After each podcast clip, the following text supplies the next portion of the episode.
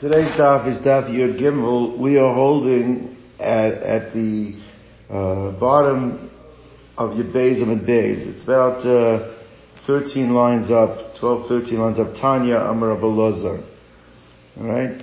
So this brisa is actually a, uh, a broader explanation of the machlokas that we found in the Mishnah between Rab Meir and the Chachamim. If you remember, we had a Mishnah on Yud Aleph and Beis that brought down the following, that if a person says to a shliach, ten get zel ishti, or star shikr zel avdi, Rav Meir held that in both cases, the event itself is a chov to the recipient.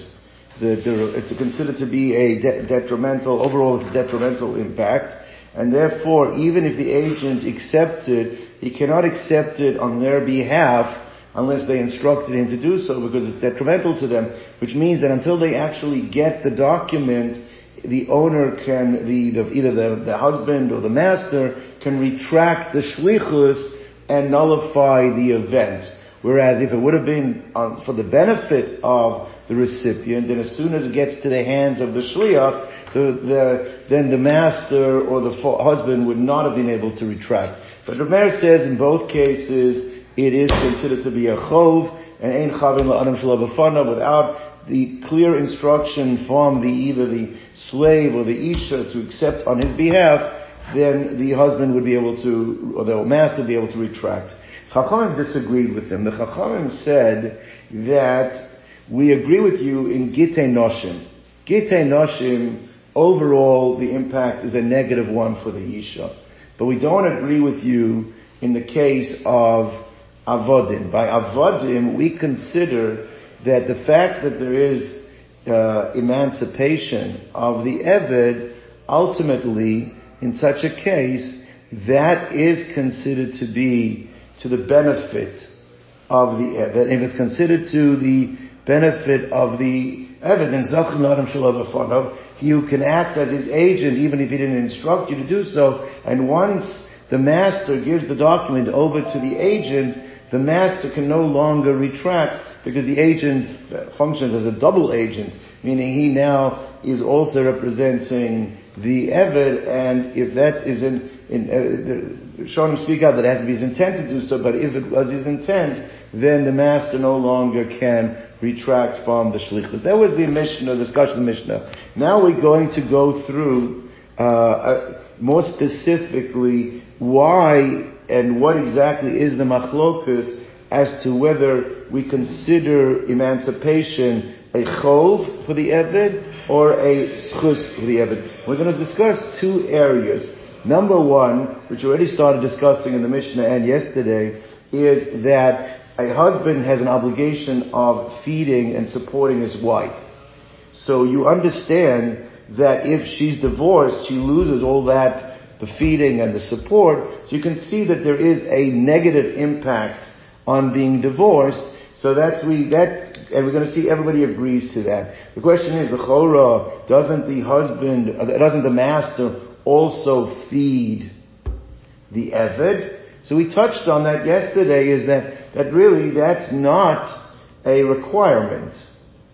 Now, to what level is he not required to do so? That was already a machlokus. It could be uh, in, in, in, uh, two two ways of understanding. Either you could just say to him, "You have to work for me and get food yourself from tzedakah," right? You have a right to say that as a master. Or the uh, less callous approach was is that you have a right to say to him, "Feed yourself from the work that you do, but even if there's a delta and you don't make all the food, then you're required to feed yourself from tzedakah for what the, for the, but either way, it's not like the case of an isha where under all circumstances the husband has to guarantee that she gets her food. So therefore you could understand why there is more of a chov when it comes to the food in terms of the way it impacts on the isha and less of a case when the Eved, because ultimately it's not guaranteed that he's going to be fed.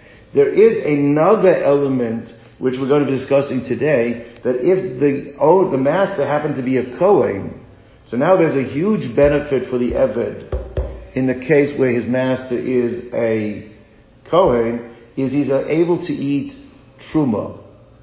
And truma, it seems, especially in Eretz Yisrael, was readily available to be able to have. And not only that, the price of truma was much cheaper than the price of chulin. So in certain circumstances, you're allowed to sell your truma. The Kohen, for example, that's been given the truma, the Yisrael can't sell it to the Kohen, but once it's given to the Kohen, the Kohen can sell it to other Kohanim, and the Avadim, who are allowed to eat truma, Eved Kanani is allowed to eat truma of his master, who's a Kohen, is also allowed to eat any truma. So therefore, even if it belongs to a different person, he can go and buy it. So therefore, there is a huge benefit in being the Eved of a Kohen, it's now readily available, which now that adds to, especially if the master is a Kohen, there's another whole element of Chov, if you accept a get on behalf of the Evet, he now no longer has that ready supply of cheap truma available to him. So that's the second element that we have to go. So we're going to bring down a brisa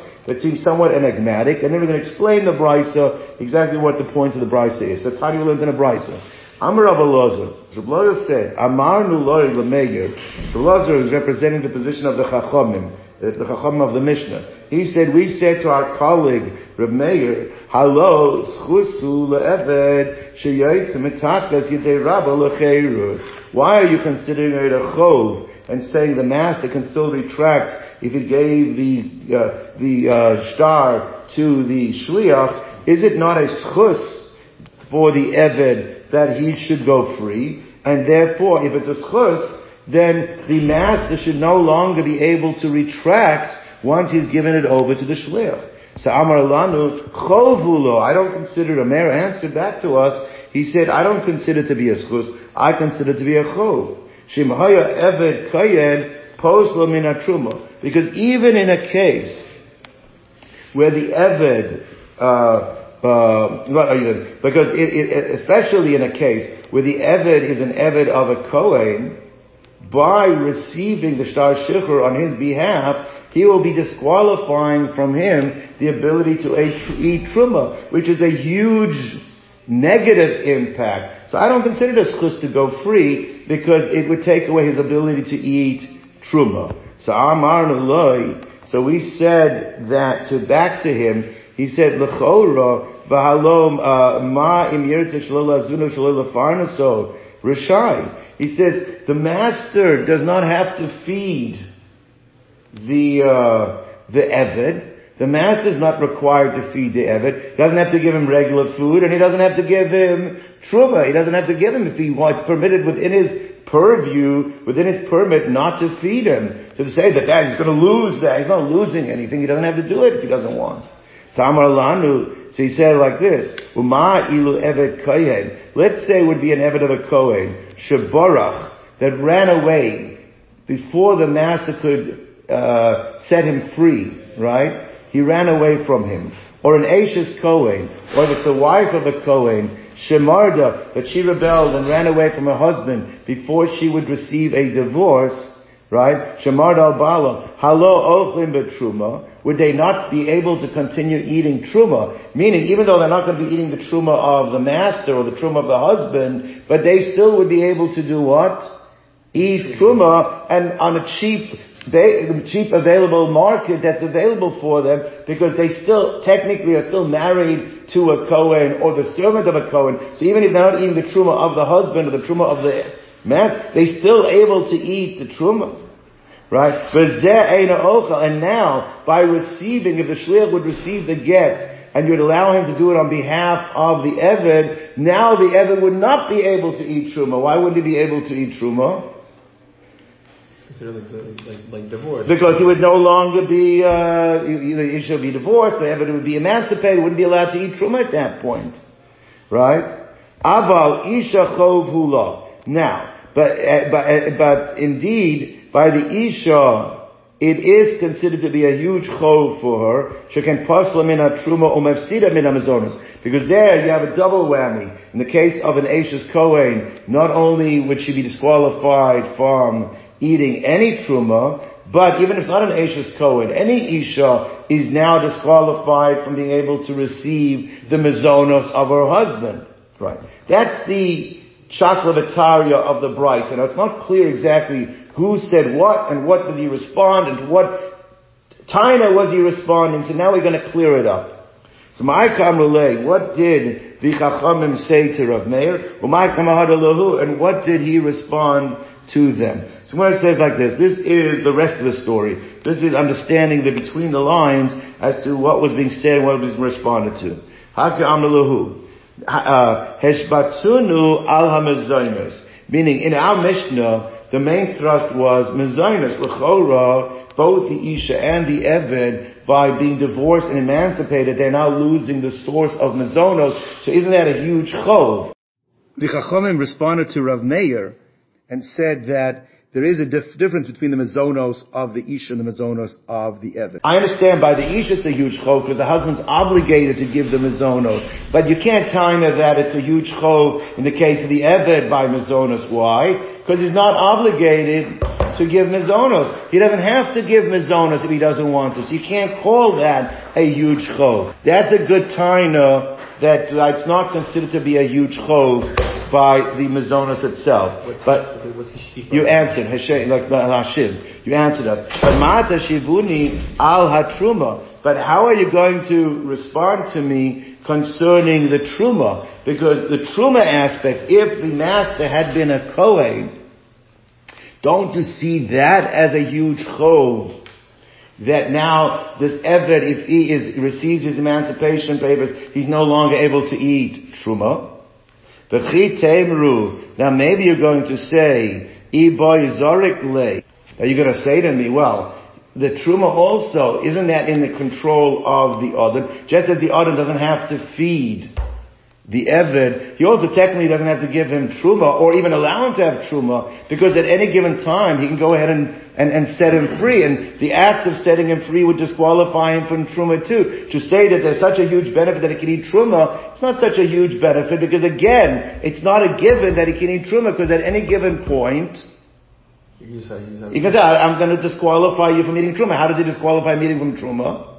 Set him free. Set him free.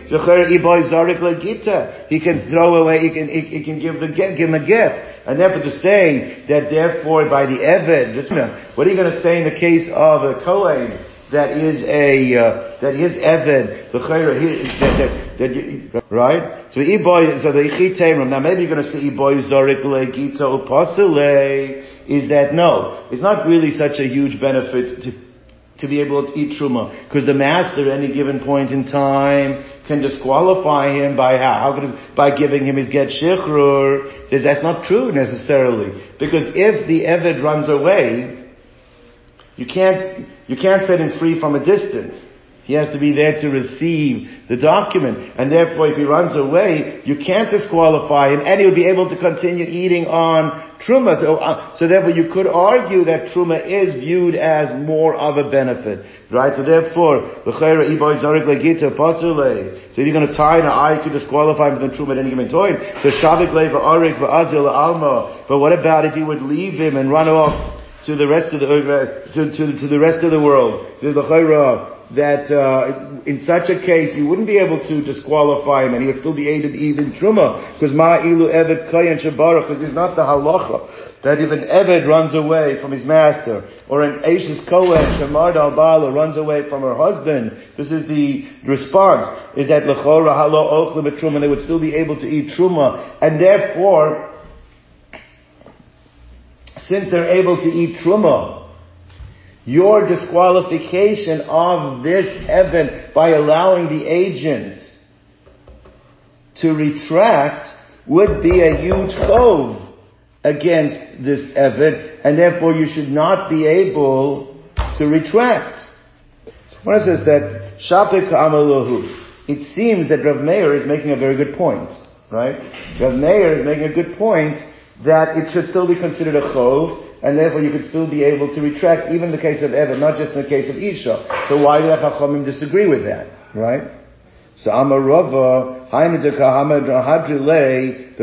That's what there was an enigmatic line in the Mishnah. That the line in the Mishnah said, Amruloi Ibneshu Kinyono. That the Chachamim answered Rabbi back because he still is the acquisition of, even, uh, uh, of, of, of, the, of the, of the owner. Well, how does that respond? What's the response? He says, I, he's now going to be losing truma, therefore we shouldn't allow the agent to accept on his behalf, because what about the truma? The answer, no, he's still at the end of the day, uh, still the kinyan of the master. But what, what's the response? What is that response? So when, but let me explain it outside and we'll see it inside. What they're saying to, to Rav Meir is like this, is that it's true, from a distance you cannot divorce. Uh, you cannot uh, let him free and disqualify him from the truma. So you're saying is, and therefore technically he could have run away and he would still be able to eat truma. So therefore allowing the shliach to accept on the behalf of the Eved is actually hurting him because he cannot eat truma anyway. He says, but even, and therefore you shouldn't, it's right, he says, but even if he runs away, okay, you took away his ability to disqualify him from truma by doing what? By making him, by giving him a get. But you know what? Since he still owns by the master, the master could go to the next door Yisroel and say, listen, my Eved ran away. If you give me four dollars, I'll sell him to you, you can go track him down.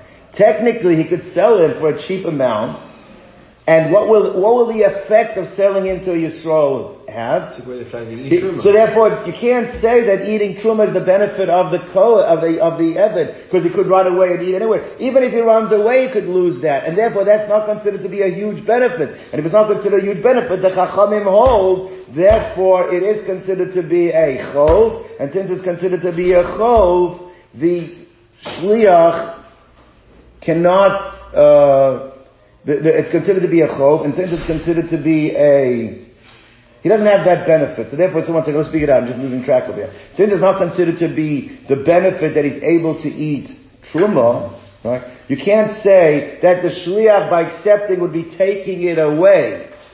He's not taking away from him his ability to eat truma because it's not considered to be his benefit to eating t- truma, right? That's that, that's the point. and therefore accepting I mean him to let him go free is not considered detrimental. You're not harming him, and therefore you, you could accept on his behalf, and since you could accept on his behalf, then the master is not able to retract. That's the point that's been made.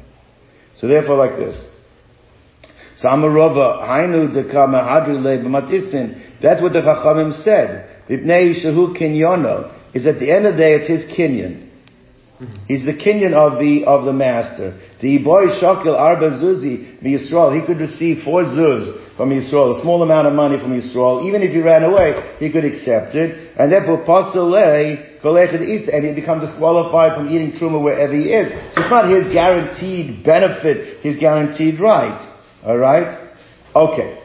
So now, so let's just step back for a moment. Let's just, just summarize. We got, we got convoluted over here. So we started off, the Mishnah said that if a shliach accepts, whether it's a get isha, or whether it is a get shichror from the husband or the master, uh, respect, uh, uh, respectively, the master, at the end of the day, the master is still able to retract. Why is the master able to retract? Because at the end of the day, it is considered to be detrimental to, according to Rav Meir, detrimental both to the uh, Isha and the Eved, so it's detrimental to them, therefore you can't accept on their behalf unless they appointed you, therefore the husband can expect, Chachamim disagreed, the Chachamim said no. In the case of Isha, it is detrimental. But in the case of the Eved, to let him go free, it's beneficial. It's considered to be beneficial. Now, and therefore you cannot retract. Now, why does the Meir hold that it's still detrimental in the case of uh, uh, the, the Eved. Why is it detrimental and therefore you can still retract? How are you hurting him? He could go free. So how are you hurting him? So we said because if he is the, if he's the Eved of a Kohen, you're hurting him because he, he, he would not, he's not able to eat truma anymore. So it's detrimental. So the to ask, but that's only in the case of if he's the Eved of a Kohen. Let's say he's not the Eved of a Kohen. Rameir said unequivocally the master cannot retract. You just showed us where there's a, that if there's evidence of a, that, that, that's the case of a Kohen, but not every Evid, right, should, should be considered detrimental. Wouldn't be considered beneficial for the Shliach of most Avodim to let them go free. When it says like this, so the Rabbi Meir, Tainach Eved Cohen, the answer, the reasoning that he gave was only good for his position by an Eved of a Cohen. But Eved Yisrael, my, my Ikalamema, what are you going to tell me of an Eved of a, of a Yisrael? So Amar Rabbi Shmuel, Bar Yitzchak, Bimei Shemavsida Meshivcha Kanaan is, that an Eved is able to have relations with Shivcha Kanaanis. So now, an Eved of Yisrael, so therefore, if you accept on his behalf, you now take away his ability to have relations with Shivcha Kananis, that's considered to be detrimental, in, at least to the Eved. In his perspective, that's going to be detrimental to him.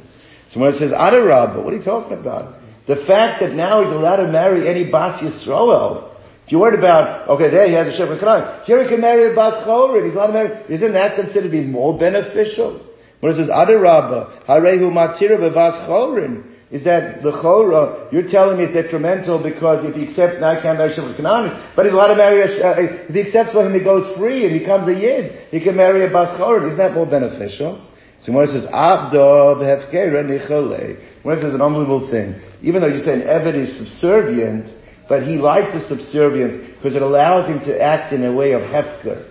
He's acting without restraint, without boundaries. He doesn't have all the responsibilities and boundaries as if he would have had a, uh, if he would have been a, a, a full-fledged Jew. Number one, zilale. Zilale means that the women that he has available to him are cheap in his eyes. They're cheap in his eyes means Rashi says he can fulfill whatever uh, pleasures he wants with them. He doesn't see them. He doesn't have the, it would be a full-fledged Bas Yisrael. He wouldn't be able to see them the same way as he sees a Shivcha, number one. Shchichale, they're also around him all the time. They're available to him all the time. But person becomes a Bas, a, a Yid, you don't have women available to you all the time. And the last one is Pritzale. They also themselves, a Shivcha, acts in a promiscuous manner towards him. He's not going to have that if he becomes a full-fledged Yid. So therefore, ultimately, says Rav Meir, in the mind of an Eved, he would rather be an Eved in this point in time. He's not thinking about global perspective. Oh, you're becoming a Yid, and then you're, you're and all, all the, your relationship with that Kodesh Baruch. He doesn't think of that way. He thinks in terms of his own pleasure. And his own pleasure, he'd rather remain an Eved than become a, and therefore that does not allow the Shliach in the mind of Rav to accept on his behalf. The Chachamim disagree with it. The Chachamim is saying is we look at the big picture. The big picture is it's a huge, huge benefit for the Evet to go free. Once the Shliach gets it, the master can no longer retract. Let's go on. Zog Del Mishnah. Ha'omer. Person says like this, Nu get zel ishti, or star shech zel the mace. So what happens over here is as follows: is that the the uh, the the uh, uh, the husband or the master instructed that the get be given, but it hasn't been given yet. All right, and uh, Rashi learns also is that it hadn't even been given to the agent. So you avoid the whole argument of the Chachamim that once the agent gets it, it's considered to be, he could be Zocha on behalf of the, uh, of the Eved. So Rashi learns, it's talking about that it hasn't even been given, or uh, it, it was instructed that it should be given, but it hasn't been even handed yet to the agent. Right? You understand why Rashi is doing that? Because, because we had just had a machlokas that when it's given to the agent at that point in time, it might be considered as if it's given. So Rashi learns it hasn't even given to the agent yet. So in such a case, what happens is either the husband or the master dies. So now what do you do? So he says you can't give it because there is no get la'achar misa. You can't. In the case of the shikra, it already belongs to the estate. In the case of the uh, of the isha, she's already a free woman because the husband. So at this point, there is it, it's a moot point giving a get. So the get cannot be given, right? So therefore, lo yitnu la'achar misa cannot be given posthumously. However, what happens if the uh, husband or uh, not the husband, any man, okay, he now is circumventing the Yerusha process because when he dies, whatever money he has goes to the Yarshim. But what happened over here, he had said while he was still alive Tnu mana leish ploini. He says, I want a hundred silver dinarim to be given to Reuven. Now Reuven's not one of his Yorshim. To be given Yorshim, okay? Even though it hasn't been given, and even though, the way following with Rashi, the agent hasn't even necessarily received the mace, Yitnu Achamisa, posthumously, it can be given, it can be delivered, and the estate cannot say, no, no, that's ours, you can't go ahead and give it. Now we have to understand, what's the difference between the case of the get, and the get shikra, and the, and the case of the money, why in one can it be given, in the other place it cannot. That's what we're going to be dealing with. Let's see inside. So says as follows, Amr Yitzchak Bar Shmuel Bar Marta Mishmei Rav. So this is a statement that was made in the name of Rav. And we're going to spend quite a bit of time now qualifying why Rav made the statement. Right? He's focusing on the second ruling that when a person says, give a hundred zuz to another individual, it's not one of my yorshim, even when he dies, even it hadn't been given yet, you can go ahead and give it posthumously. Says Rav, that's the only case. It, oh, that's only true. That means that that actually was defined. It was designated. Meaning when he said give it, he pointed out that hundred zuz that's in the corner. Means it has to be an existing hundred zuz. You don't have to go sell anything to get it. You don't have to go collect it from different places. It was a specific pile of a hundred zuz. In such a case, that's when the Mishnah said posthumously it can be delivered. Now the one who wants to know, the Mayaskinan, what are we dealing with? Means what was the state of mind of the benefactor when he made that statement prior to his dying? What was his state of, of being? What was his state of mind and his state of health?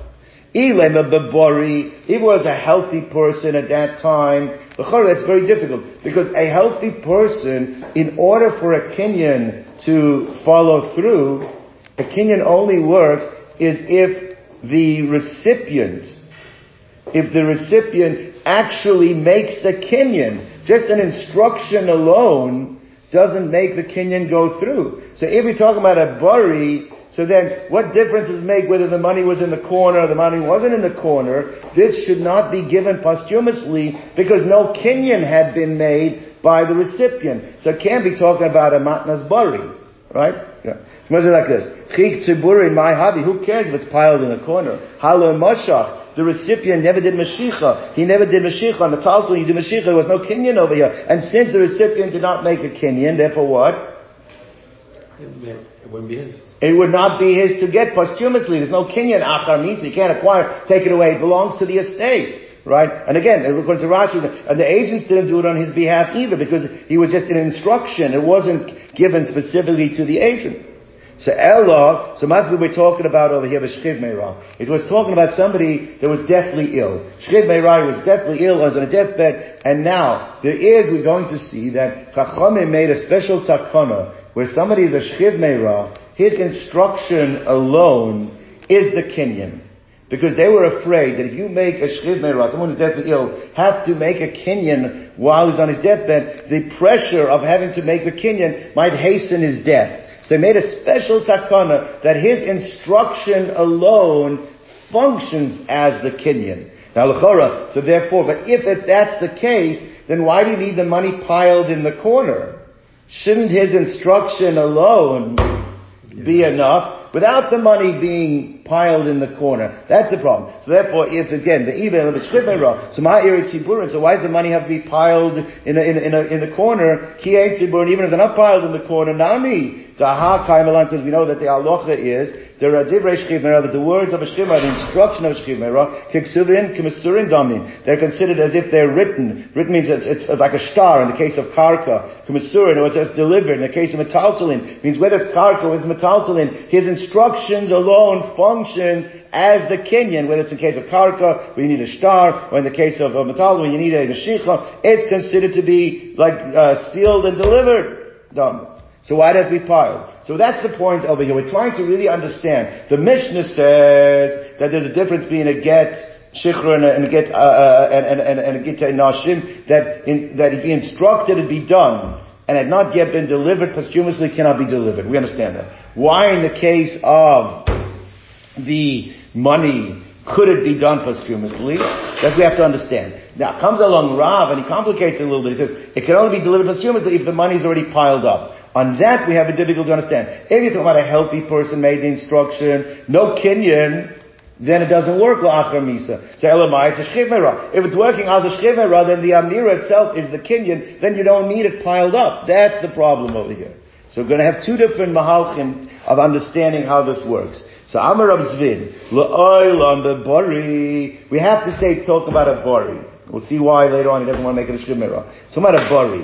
Ugdravuna Amar Rav. And this is following a different ruling of Rav's. Ravuna Amar Rav. Now why is it, what Ravuna Amar Rav said? Ravuna Rav said as follows. I'm Ravuna Amar Rav. Manali tneu lo leploni. Fascinating halacha. Let's say you have three people are standing together. Okay? Three people are standing together. You have Reuben, Shimon, and Levi. Now, Shimon happens to have a pikodon, right? He happens to have something that is watching on behalf of Reuven. So Reuven has given something for Shimon to watch. The halacha is that Reuven can say to Shimon that that item that you're watching for me, I want it to be gifted to Levi. And the halacha is that even without Levi making an acquisition on it, automatically it becomes Levi's. It's a special takana that the Chachamim made, that it's a special takana, the mechanics of which we'll discuss a little later, but the point is, he doesn't even have to make a kinyan on it. It's called, it's called the, uh, Maimet Shloshtan. So the way it works, Maimet means in the presence of all three. So it, it, uh, it's owned by Ruvain, it's being held by Shimon, it's being becoming the asset of Levi, which means that according to Rav, uh, Rav, uh, uh, who is this over here? Rav Zvid. Rav Zvid said that last case in the mission is talking about when Rav said it has to be piled money. What he meant piled money, it has to be something tangible that's being held by Shimon. Shimon is holding something on behalf of the Bari who's making this request. And what the Bari was saying is, I wanted to go to Levi, and all three of them are present. It only works if the item is actually a tangible item. But let's say it would be a loan. It would be something that's not a non-tangible item. So as soon as you, when you lend money to someone, you lose the rights of that money. That money's not yours anymore. There's a lien. He owes you the money, but doesn't owe you that money. So it wouldn't work. The point we're trying to say is, in order for this to work, it has to be something that's a pikadon. It can't be a loan, because a loan doesn't work according to this opinion with Maimet Shloshtan. Only if it's an, and the way Rav expressed that is, the money has to be piled. It has to be like a pikadon. It has to be something that was piled that could not be used by Shimon. It's just Shimon is watching it. That allows it to go over to Lev. So that's why the instruction of the Bari, even though normally you have to make a kinyan, because Ma'amad Shloshtan is the kinyan. You don't need a new kinyan. So therefore in this case, even if Reuven dies before Shimon could give it to Levi, Shimon can give it to Levi posthumously. Why? Because at the moment of instruction, automatically that becomes the asset of Levi. Clear? And Levi does, doesn't know what's going on. But uh, I mean, he's there. He understands. He hears what's going on. I don't know what he, you know, he doesn't know. He knows what's going on. Why is it like this? So therefore, mana libiyat katnei lepleni b'maimet shloshtan kana his kana. So therefore, so Rav Zvid learned the Mishnah is talking about it's a bari, and when it says that, and when Rav came along and said that that last case, Tnu Mana Leploni, it's talking about that a bari said it, and it's talking about all three people were there, and the asset has to be piled, it has to be a pikadon, it cannot be alone. Rav Papa Amai disagree. Rav Papa said the way to understand the Mishnah, especially in light of what Rav's comment is, it's talking about B'shchiv It's talking about somebody's on his deathbed. And this follows a different ruling of Rav's. What ruling of Rav is it following? Shchiv.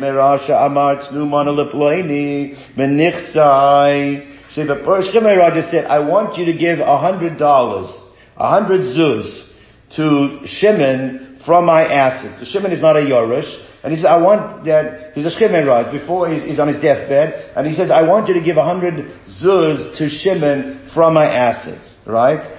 Now, Mana if he said a specific hundred zuz. He identified the specific hundred zuz, like in our case, where it's piled in the corner. He said, that's the hundred zuz I want you to give him. So no spin, you can go ahead and do it. However, mana.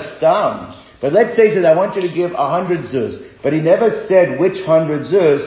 So now the Yorshim, the estate, if the guy passes away without identifying which hundred zuz, the estate can come and say, maybe he had in his mind a specific hundred zuz that's buried somewhere. So you can't just give any hundred zuz, because maybe what he meant was, that, uh, so when you can show where the hundred zuz that he meant was, then we allow Shimon to go ahead and take it. But otherwise, we can't allow Shimon to take it. And therefore, that's the case over here. It's not a case of a shchiv The kinyan is the amira. However, it has to be where we know what mana he was referring to. Because we don't know what mana he was referring to, the estate can push back and say, maybe he was referring to a specific mana that we don't know which one he was referring to. And therefore you cannot unilaterally, arbitrarily just give him any hundred zuz.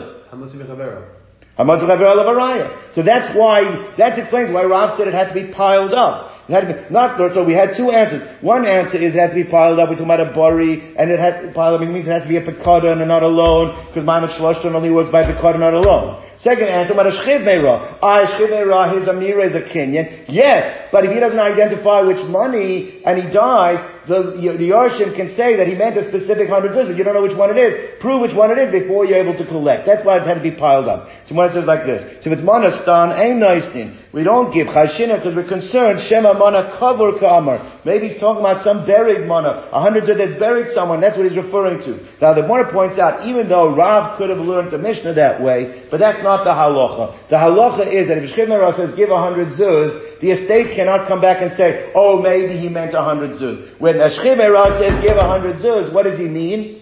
Any hundred zuz. It doesn't mean a specific hundred zuz that you don't know where, which one he meant. We're not worried about a buried hundred zuz. But anyway, the point over here is there's two clear-cut, different ways of learning our Mishnah is the Mishnah talking about, according to Rav Zvid, talking about a bori, and the reason why Rav said it had to be piled up, because it's only, it's talking about and Maimet Shloshton only works with a Pikodon, according to this, and not a loan.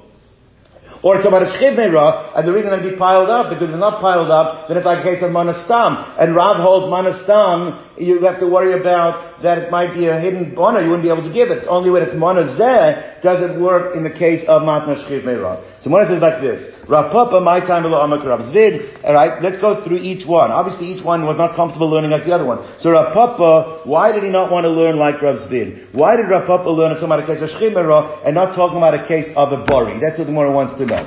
So one says like this, he says as follows, he says the reason why Rav Papa does not want to learn like Rav Zvid, because Rav Zvid said it's talking about a bari, it's talking about Maimat Shloshtan, and he said Maimat Shloshtan only works by a pikadon, it doesn't work by a loan. That means if there are three people together, yes, uh, uh, Reuben can tell Shimon, give it to Levi, only if Levi, if Shimon has it as a bikodon, not if Shimon has it as a loan. Rav Papa disagrees with that. He learns that the, the that Maimet Shloshtan works even in the case of a loan. Not just in the case, and then since it works even in the case of a loan, you can't say it's talking about the case of Maimet Shloshtan, because then you still have to explain why did Rav say it's piled up. So the fact is that it's piled up, it can't be Maimet Shloshtan, because if it's Maimet Shloshtan, according to Rav Papa, it doesn't have to be piled up, it could even be a loan. That's why I didn't want to say it's talking about a case of Maimet Shloshtan, in the case of a Bari.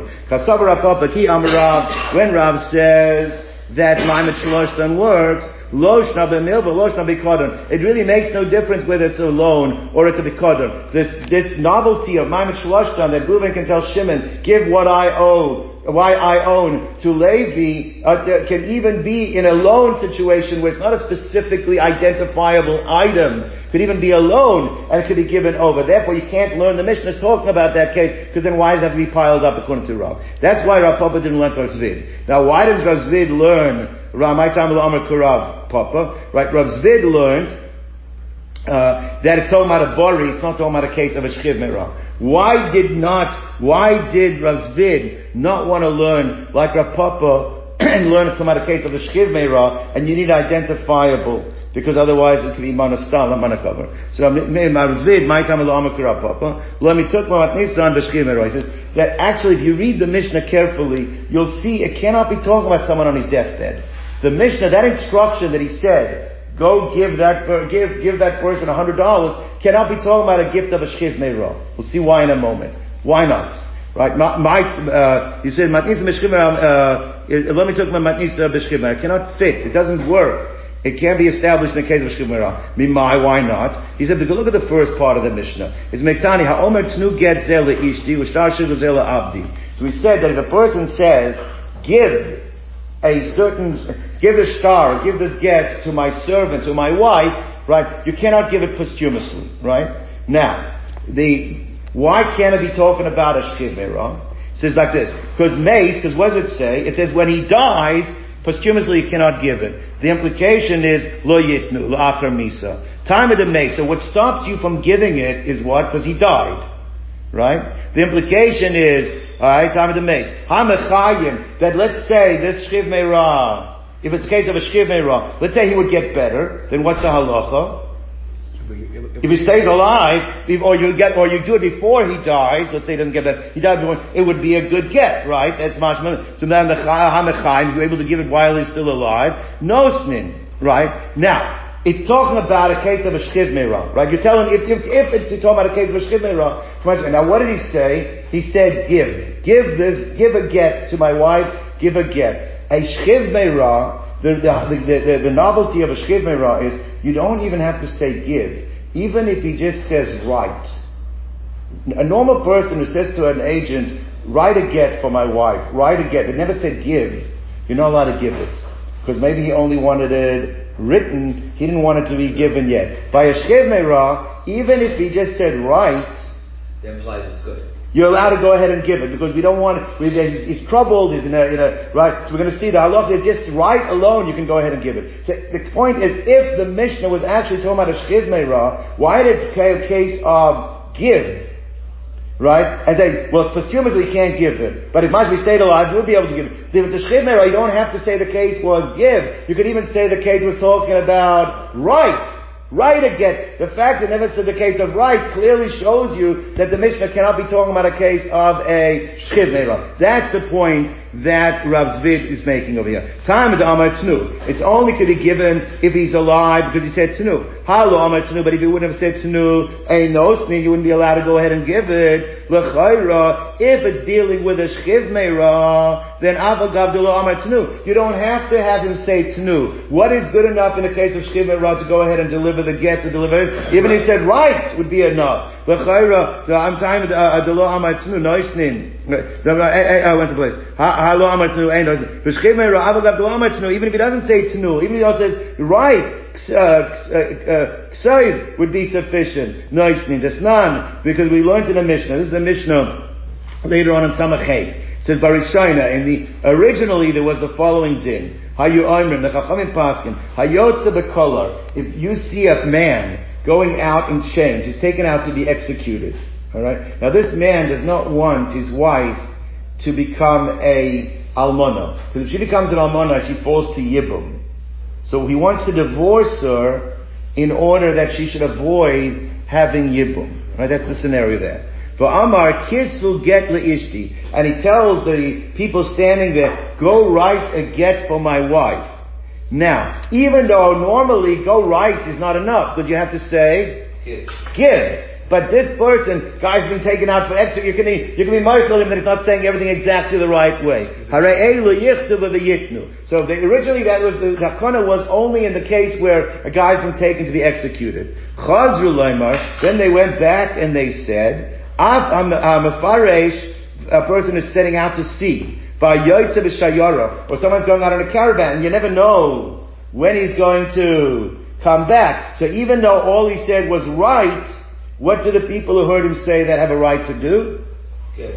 They can also go ahead and give it. Because again, the pressure, he's in the middle of, trip, he's worried about what his trip, we, we give him a pass, right? Assuming he didn't say al tonight, meaning No, no, without any tonight, straight up, straight up. Now, Rav Shimon Shazuri added a last case. This is the one that we're interested in. Rav Shimon Shazuri Omer, Afam Sukkah. Rashi learns Sukkah is a Shchiv That even in a case of a Shchiv if he just says, Ksoiv, get leishti. And he never says, nu get leishti. What's the halacha? Stands in the Shchiv we understand, we give him a pass, and he can go ahead and give it, as long as they give it before he dies, it would be a valid, it would be a valid get. So the point that Gemara is making over here, according to Rav Zera, Rav Zera said the Mishnah cannot be talking about the case of a Shchiv Meirah. Because it's talking about a case of a Shchiv Meirah, and it says it cannot be given posthumously, but it could be given before he dies, then you don't need to be talking about a case where he said, Tunu get ishti. You could even talk about a case where he said, Ksoiv it. That's why we have to be talking about a bari over here, because by a bari has to say tnu. So therefore that's what, that's what he pointed. Now the Gemara I just uh, did, Maskala Rav Ashi, Rav Ashi said that's very good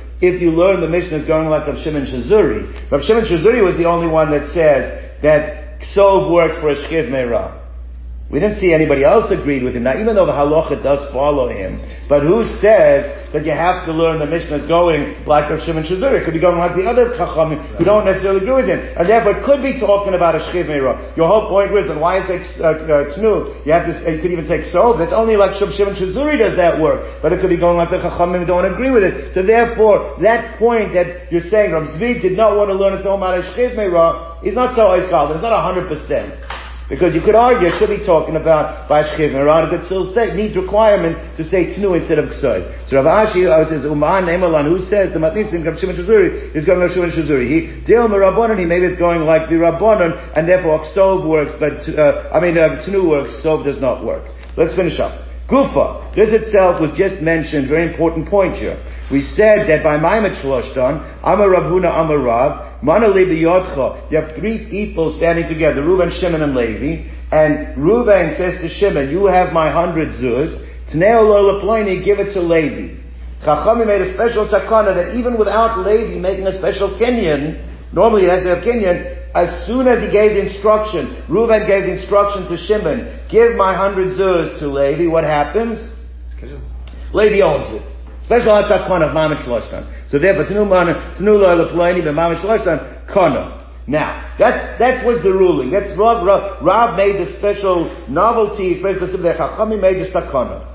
So Amar Rava, at first glance, if you look at this, which is actually what the way the viewed it before in the name of uh, Rav Papa, he says like this, if you look at it at first glance, this only works in a case of a pekodon. Because in a case of Bikudim, there's actually a finite ant item. So in a case where there's a finite item, something that, that, that, that Shimon was not allowed to use, it was a hundred zuz that he was holding for him in the corner, or it was uh, a, his bicycle, was something that was a pikadon, then you can understand that Ruvain can say to him, instead of holding it for me, you're now holding it for Levi, and by holding it for Levi, Levi owns it. But if it would be a loan, a loan, there's nothing you're holding on to. Why is there nothing you're holding on to in a loan? Because as soon as you give $100 as a loan, who owns those coins now? Does. Shimon owns them, not Reuven. So then would say now he's holding it for Levi, that's very hard to hear. That's if it's a, if it's just a, a lien, it's not something actual, uh, pekadon. So Rava says that logically, this concept of a transfer is automatically just with the instruction. I hear a lot better if it's talking about a case of a pekadon as opposed to talking about a case of a loan. It's not a physical object. It's not a physical object. Uh, money is a No, because it's not his money anymore. Once you give it, it's not, it's, it's, if, when I lend you a hundred dollars, it's no longer a physical object because that hundred dollars is yours now, not mine. So you're saying by kesef there's a different din as a because I give you. Well, kesef could be a pikadon. I can say, watch my wallet. It's not a loan. Kesef could be a pikadon. If you know how to use it, it's a pikadon. Uh, Right. Now, let's go on. So therefore, so I'm a Rav Mistavra Milsa the Rav, if it's a case of the Kodem. Aval B'milba, but in a case if it would be a loan, low. But V'ayalokim, it's a Loshen Shvur. I'm a Rav, the truth is, when Rav said that this works, the Chachamim established this takona, it's afilu b'milva. It's even not only in a case of a Bikodon, but somehow the mechanics work. We'll have to see. It works as Itmar Nami. And this itself was emphasized as well in the following statement. Amar Shmuel, Mishmeid Levi, B'yodcha. If Reuben says to Shimon that I have, you have a loan that you owe me. I lent you a hundred dollars. Instead of giving me the hundred dollars that you owe me, give it to lady. It also works. Even though it's no longer in physical form, it works anyway. So it's Right. Now, time and my. Now what's the reason? Lechora, the logistics, the mechanics of this is much harder to hear if it's in a case of a loan. If carbon, I understand, but how does it work? It's time B'Shas Matmo. So he suggests the following thing. He says like this, it must be like this. When Ruvain initially lent Levi the hundred dollars, we consider that Levi said, I consider the lien that your hundred dollars creates. Now I have a shibud, I have a lien, I owe you. I accept this, that this lien will be to you or to anybody else that you would want it to go to. Why? Why? That's how, that, that would explain the mechanics. Meaning like this, I'm lending you hundred dollars. So therefore, what do you, when you normally accept it, who does the lien go to specifically? If I give you hundred dollars, who do you owe the money to? You.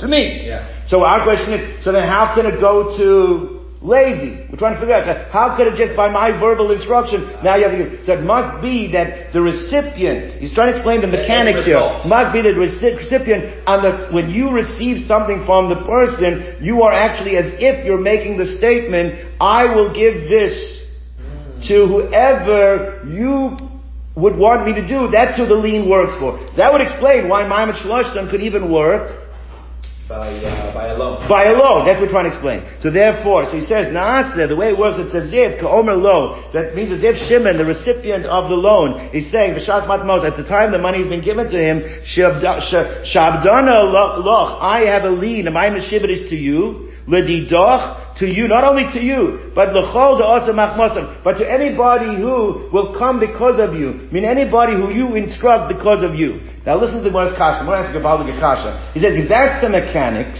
right, means at the moment the money's transferred over, this lien doesn't only go to who? Who does the lien spread out to? To the last person. To anybody, means even to Levi, if that's who you want the money to go. Anyone. He says, what happens if Levi wasn't born yet?